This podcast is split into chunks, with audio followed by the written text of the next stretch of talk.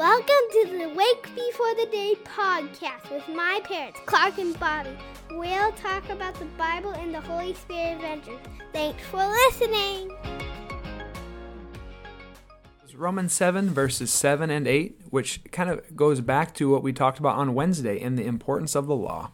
And Romans 7 7 says, What shall we say then? Is the law sinful? Certainly not. Yeah. Nevertheless, I would not have known what sin was had it not been for the law. For I would have not known what coveting really was if the law had said, You shall not covet. Mm-hmm. And so, again, the law is this beautiful gift where God sets a standard for how we're to relate to Him and other people. And ultimately, it shows us that we cannot keep it and we need God's grace. And it's the Holy Spirit who then comes in and empowers us and allows us to follow Christ and to really hold on to the beauty of the law mm-hmm. as we mm-hmm. relate with God and other people. That's mainly kind of my main takeaway too. Uh, if you flip to verse 21, it sounds like this. So I find this work law at work. Although I want to do good, evil is right there with me. For in my inner being, I delight in God's law, but I see another law at work waging war against the law of my mind and making me a prisoner of the law. What a wretched man I am! Who will rescue me? Thanks be to God who delivers me through Jesus Christ. And so, what we could never do for ourselves through the law um, or otherwise, just grateful that Jesus has come, mm. um, that he has resurrected, that I can uh, walk empowered by the Holy Spirit, knowing that um, in my humanness, in my finiteness, even though I couldn't do it, Jesus has done it for me, and I can journey with him. I love it. Okay. So, looking ahead to Sunday, again, one of the lines Pastor Ken and I have brought up throughout this sermon series is remember, we're talking about people, not concepts, not theories. We're talking to people who battle a number of, of issues, and I'm preaching at myself right now. And so we're talking about what does it look like to be loved by God, um, mm-hmm. to follow Him, and to use our bodies in a way that honors God. Uh, the starting spot in any story is really important. You have to start at the beginning. If you miss out on the beginning, the opening couple scenes of any movie or book, you're going to be baffled and confused later on. And so uh, you've heard Genesis 1 and 2 brought up a lot the last couple of weeks.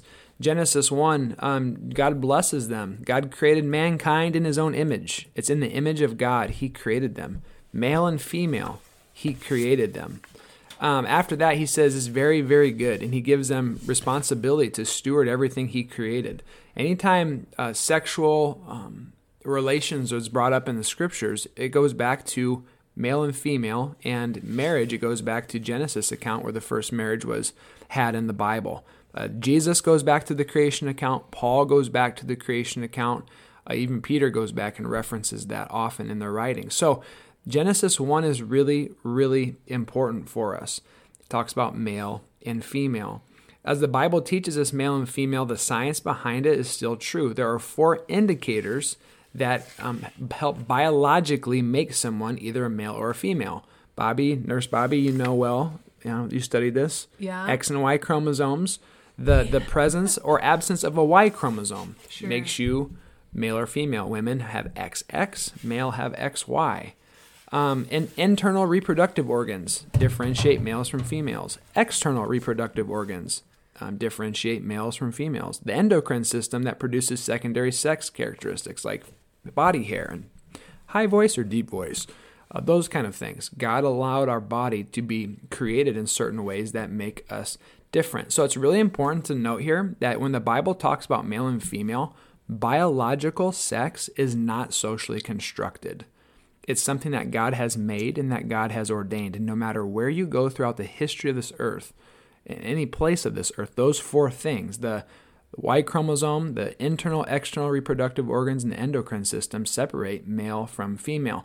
Now, when you flip the Bible to Genesis 3, that's where sin comes into the picture. And confusion then wrecks all creation at every level. And again, we've preached on porn, we've preached on masturbation, we've preached on cohabitating and dating. Uh, we're speaking to everybody here. Um, when it comes to the transgender um, part of the, the, this community and this conversation, there's an extremely wide spectrum of people who identify differently.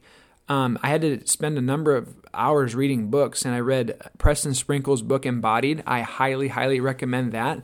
It's a little easier read when it comes to this topic, just making sense of it. And even then, I still had a notebook and I was writing stuff down and yeah, definitions and nice. thoughts. And then the other book I highly, highly recommend, probably a top five book of my all time reading, is a book by Nancy Pearcey called Love Thy Body. It's definitely a more philosophical and academic read. The sources and the sites that she has, her citations, are incredibly helpful um, in breaking this down. So, when it comes to the transgender um, community, people identify differently. And when there's a saying that's brought up, if you've met one trans person, you've met one trans person. You met it's like one. you met one Korver, you met all the Korvers. Like it's not true when it comes to the transgender community. People identify differently.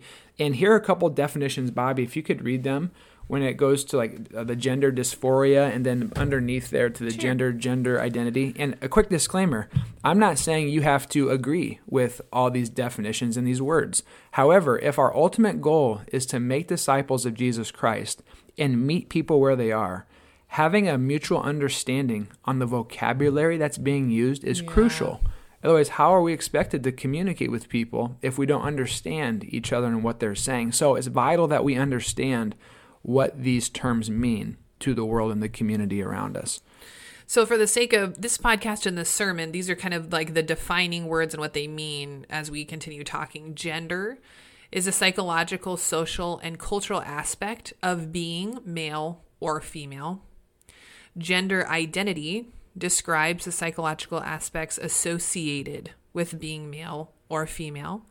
Gender role describes the social and cultural aspects of being male and female. That's hugely important. Mm-hmm. And if you could hop, hop up a little bit to the definition of gender dysphoria, this is a really important term we have to talk about. Okay, a psychological term used for the distress people feel when their internal sense of self doesn't match their biological sex. That's really important to note. Okay, so they're saying what's what I'm experiencing inside my body does not line up with how um, my body is created on the outside. So when it comes to the world, the world has embraced this idea and uh, this this topic of being transgender. Clinicians are um, promoting cross hormone therapy, sex redefinement, reassignment surgery. A number of these things. Uh, when you look at New York City, they have 31 and more genders being promoted throughout like their restaurants, their work, different places of life. Facebook um, says there's more than 51 genders people can identify as. There are SOGI laws now that are being brought up. We can talk about that more later, which stands for sexual orientation and gender identity laws, based on the assumption that one can be born in the wrong body. So, for those of you listening from California, which is a lot of us, uh, Bob, you want to read the California Education Code when it comes to our public schools? Gender is, quote, a person's gender identity and gender related appearance and behavior, whether or not stereotypically associated with a person's assigned birth at sex. So again, the underlying message here Assigned sex is yeah, sorry. who I am on the inside is different from my body. And what's happening here is you're seeing a slow transition, and this is something I've observed and read from many other articles and books. Is there's a transition away from human rights to legal rights. With the SOGI laws, the sexual orientation, gender identity laws, when it comes to your passport, when it comes to identity, when it comes to a number of these things, who is deciding what gender you are. Well, they're putting options up and it's being legally um, edified and upheld to the point where people can be sued if you don't succumb and submit to like, their definitions of, of gender. Um, once the marriage was redefined in court to be, be, be between two people, you saw kind of Pandora's box officially opened. And now there's a lot of topics of conversation on the table as we're revisiting relationships and a number of things. Uh, one of the things that struck me all the way back in 2011 is when President Obama's administration began the movement to delete mother and father off of legal documents and instead put parent one and parent two. And so when it comes to this, uh, you're having to decide, again, the legality of it. Who gets to decide who is a child, what gender the child is, who is the parent of this child? And these things that were once not questioned at all are now being brought up for discussion. Um, when it comes to this topic, this is a very real topic, the gender dysphoria for a lot of people. There's tons of science that's being done. As of right now, there is no scientific evidence for anyone being born with a specific si- uh, sexual gene that makes them uh, uh, gay or uh, any form of transgender. Um, and so at the same time, people are being born and it's they're having a hard time relating. You see, suicide rates are really high, depression and anxiety are really high, schizophrenia is really high um, in these communities. And so, as you talk about this, you're talking about people. Our goal as Christians is to extend empathy to these folks who are who are really hurting. Um, and at the end of the day, though, this disalignment that we all experience is uh, disalignment, unalignment. I'm not sure what the right word is there. Yeah. Where we're we're not aligned properly. Where all of us, when it comes to our body, realize something's off. Whether mm-hmm. you're a man attracted to a man or you're a man attracted to a bunch of women, like there's a temptation there. And you're going, I need help. And that's what Romans 8 gets at, where all of creation is hurting and in need of God to come and realign and redeem and restore mm-hmm. what was good was broken and one day will be made good again. Mm. So when it comes to the the Bible here and who Jesus is and what he has to say about this, again, every time Christ talks about sexuality, he refers to two genders. He refers to male and he refers to female. And what's really important about that is that is ingrained as being part of being made in the image of God, being image mm. bearers it's always attached to male and female, like two human beings that are similar in many ways, but are also vastly different. And as we talked about in the sermon last Sunday, uh, God's heart is to procreate. Notice the language today has changed to reproduce, as if we are some factory or whatever. God wants to create life. That's his desire. Hmm. And the genitalia we were born with plays a really important role in not only the mission he's called us to, but um, our, our idea of being an image bearer. Mm. So when he's talked about it, he goes back, haven't you read? Go back to the beginning. Yeah. Genesis 1. They were born male and female. But I do want to bring up another passage real quick that is brought up. So to be fair, if you're talking to someone who's like f- comes from like progressive Christianity camp, and they're like, I'm a Christian, I follow Jesus, but I also think that uh, cross hormone therapy is helpful and sex reassignment surgery is good. The passage that's often brought up is Matthew 19, verse 12, and Jesus talking about eunuchs. Mm-hmm. Can you read that for us, Bobbie? Yeah. For there are eunuchs who were born that way, there are eunuchs who have been made eunuchs by others, and there are those who choose to live like eunuchs for the sake of the kingdom of heaven. The one who can accept this should accept it. Okay. So, eunuchs. When it comes to the day and age where Jesus was speaking, there were three different categories for mm-hmm, eunuchs. Mm-hmm. One was a group of people, almost always men, who had no sexual desire and could therefore serve um, the king's daughters or the king's harem or whatever. Uh, the underlying issue there is that they were infertile, so they couldn't harm the king's family. Sure. Secondly, there are a group of men or boys that lacked secondary male features like facial hair or, again, a deep voice and it's almost always because they were castrated before puberty. They were servants, um, they were uh, instruments of sex for rich and famous people, which is evil. And again, they were infertile. Uh, the third and most clear category is again, they were just infertile men. So whether they were born that way or they were made that way by, by men or they chose that way, um, the infertility here is the common theme. So the common denominator, when we're talking about eunuchs, we're not talking about uh, transgender, the Bible saying there's two pronouns, male and female. Mm-hmm. What Jesus is talking about in Matthew 19 here is is people who are experiencing infertility, and that's been upheld throughout really church history, looking at the scriptures. Hmm. So, anyways, I wanted to give that to you. Jesus is looking at the creation account. Matthew 19 is often brought up. Um, God comes kind of against this, and he says your body is really important. So, for instance, when you go to Romans 6 and Romans 12 and a lot of Paul's writings, mm-hmm. he refers to you and he refers to your body interchangeably because your body and your internal self um, need to go on a journey of realignment. That's God's job. It's His creation. That's His desire. That's His heart when He says you are made integrated people. What you do with your body really matters. Mm. So, for instance, in Romans 6, verses 13 to 14, it says, Don't offer any part of yourself to sin Offer yourselves to God. Offer every part of yourself to Him as an instrument of righteousness. And when you offer yourselves to someone, blah, blah, blah. Go to Romans 12, verse 1.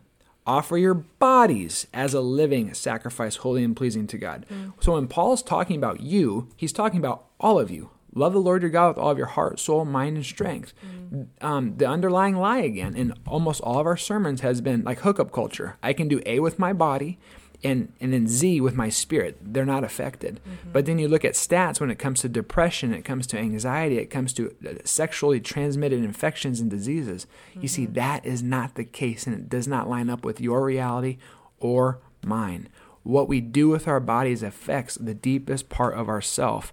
And as we go to Christ, we are all in need of realignment, saying, Lord, would you please have your way with us? Um, even when you look at the resurrection, Bobbie, if you uh, go up a little bit, up a little, oh, right there. When you read that for us, when you look at pre resurrection and post resurrection, it seems that we're going to have sexed bodies. Again, you're going to be a male or you're going to be a female. Could you read those four bullet points for us right there? Sure. So, uh, what we read in Genesis 1 and 2 is that sex uh, differences were there before sin. Like Clark said at the, at the very beginning. That's how God made it, God designed it. So, that was a big, that's a big thing to differentiate biological sex versus gender roles. Because a lot of folks will say, like, no, you know, that's just the, the Christian folks that put that stereotype out there saying you know the male female where it's like well actually biolog- that's where biological sex and gender differentiate that that's not where the stereotype comes from. We're saying um, that this truth comes from god himself. So before sin. Then in uh, matthew chapter 1 21 you read that jesus was a male before the resurrection. So he he was you know distinctly um, biologically sexed as a Yeah. male. Then jesus resurrection by resurrection is a model for our resurrection. So the same is true for us. Um, like Clark's saying, so that comes out of Romans 1 and 1 John 3. And what Clark Romans had said, 8. Sorry. Uh, Romans 8, You're yeah. good. I know. We're already at 15 minutes, you guys. Holy cow. We could like talk about this for like nine years. So, um, anyway, what Clark was saying though about us being made in the image of God is that it's in our union as male and female that we reflect the image of God together. So we are made in the image of God as male and as female, and in our union that we also reflect God. And then finally, Paul details our resurrection bodies draw bodies draws from the creation account. So as Paul's talking about this in 1 Corinthians 15, he too is drawing back from the very beginning, from Genesis uh, chapters 1 and 2, from the picture of our maleness and femaleness. That's right. And so, as you look at this, the Bible has a lot to say about our bodies being sexed. When it comes to what the world wants to do today with cross hormone therapy, uh, sex reassignment surgery, uh, folks who have detransitioned are coming out, even though their their voices are kind of being um, squashed by government, politics, health institutions, a number of different places saying we're not talking about this. If you read Embodied or you read Nancy Pearcey's book, Love Thy Body, see this is very, very true. When you look at the results of people um, and how they experience life after these therapies and sex reassignment surgeries, it's really, really sad. Higher anxiety rates, higher rates of depression, eating disorder, schizophrenia, OCD, ADHD, higher levels of autism. Um, when you keep going through it, you see that there's adverse re- reflections in their cholesterol and blood pressure. There's a risk for heart attack and stroke, risk for blood clots, higher risk of cancer, increased risk of diabetes, lifetime of low energy, increase, increased risk of infertility.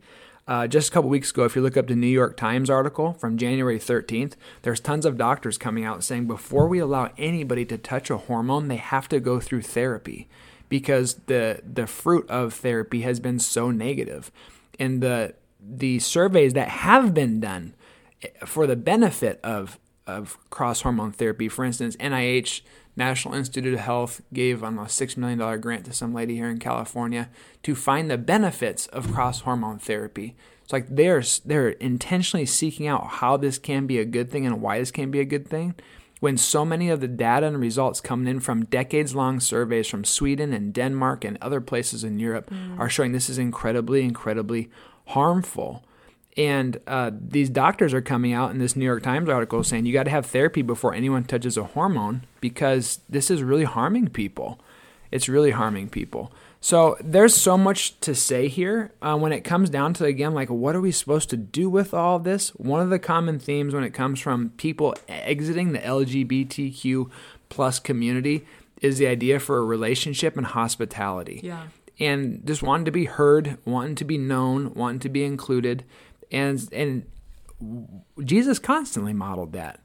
He constantly did it. There's a call for everybody to repent and follow Christ. And so, just like there, uh, people from the transgender community are invited to repent and follow Christ, the same is true for you and me. Um, but creating a place where people are able to be heard, and just because we don't, we aren't able to relate to someone else's background and story, which is actually a ton of examples, even in my own small group. Ton, Yeah, tons. it's like it doesn't mean that they can't be part of this. And so the question I'm asking myself is am I a safe or an unsafe person to be approached when it comes to someone who is battling sin in any area? Um, Hmm. And how's the Holy Spirit inviting me and you to grow to become safer people Mm-hmm. in learning about that? Um, just a while back, when we were having our outside services, there was uh, someone named Adrian who was going through a sex transition. They showed up at our church, and Adrian came uh, for really about a year. I got to know him well, and uh, he, his comment to me really stuck. He said, "I know what your church believes," and he says, "I've also never felt more welcomed and loved in a community like this before." And so I was able to talk to him and hear his story, and um, it's heartbreaking, but I'm also hopeful and hope to reconnect with him at some point. Last but not least, when it comes to pronouns, and this is where we're going to end. There's so much more to say. Um, you know, some Christians would say you were born male and female. That's what the Bible teaches. So therefore, you need to hold everybody else to that standard. If someone identifies as a different gender, it's wrong for you to bless that. On the opposite side of the spectrum, um, there are people who are saying Jesus was constantly meeting people in the midst of their mess, whether it's the woman caught in adultery, the woman at the well, uh, even some of the disciples that Jesus invited them to, to follow him. He met them where they were at. And in time, then, you know, you invite them to repent and uh, follow Jesus. So, what should you do? Well, I would say, one, we're holding on to the Bible, and we believe the Bible says there are two genders. You are sexed as male and or female, and your biological sex has a lot to say about you being made in the image of God. However, as Pastor Ken and I have talked about this pastorally, one of the ways that we have tried to navigate this conversation is just call them by their name. Don't get caught up in the pronouns game um, and the, that fight there. But if someone wants to be called Adrian, I'm going to call them Adrian. If someone wants to be called Buckaroo, I'm going to call them their nickname, Buckaroo. So that's the way that we're pastorally walking in this is again, we in one hand hold the Bible, say there's male and female. And then secondly, I'm just going to call you by the name you want to be called by. And that's where we're going to begin. And in time, there's an invitation to repent and follow Jesus for you and for me and anybody else who's kind of dealing with sexual brokenness mm. at that level. So, all right. Yeah, That was a breath. lot. Yeah, probably the longest podcast we've ever done here at almost 25 minutes. But there's more. Um, wanted to get out some of those. Um, I don't know the, the stats, the data, the research. There's more, so much more to say. But Sunday's sermon is to be a sermon, not like a research experiment or me just talking about data and analyzing it the whole time. So we thought that the podcast might be a more appropriate place to talk about some Yeah. of these things we're building the bridge as we walk on it. So thank you for being gracious with us, um, as we're being gracious with you. And I'm learning a lot right now in this series about myself, but about other people. And uh, I'm just grateful that Emmanuel has been known to be a, a, safe place, the Church of the Healing Heart, where people can come, be known, be loved, and be invited to repent and follow the way of Christ and experience life that um, Jesus describes to us, life and life to the full. So thanks for bearing with us on this Friday's podcast. We look forward to connecting with you on Sunday. Again, the two books I am going to highly recommend Embodied by Preston Sprinkle and Love Thy Body by Nancy Pearcey. I think they'll be very helpful. God bless you. We'll talk to you soon.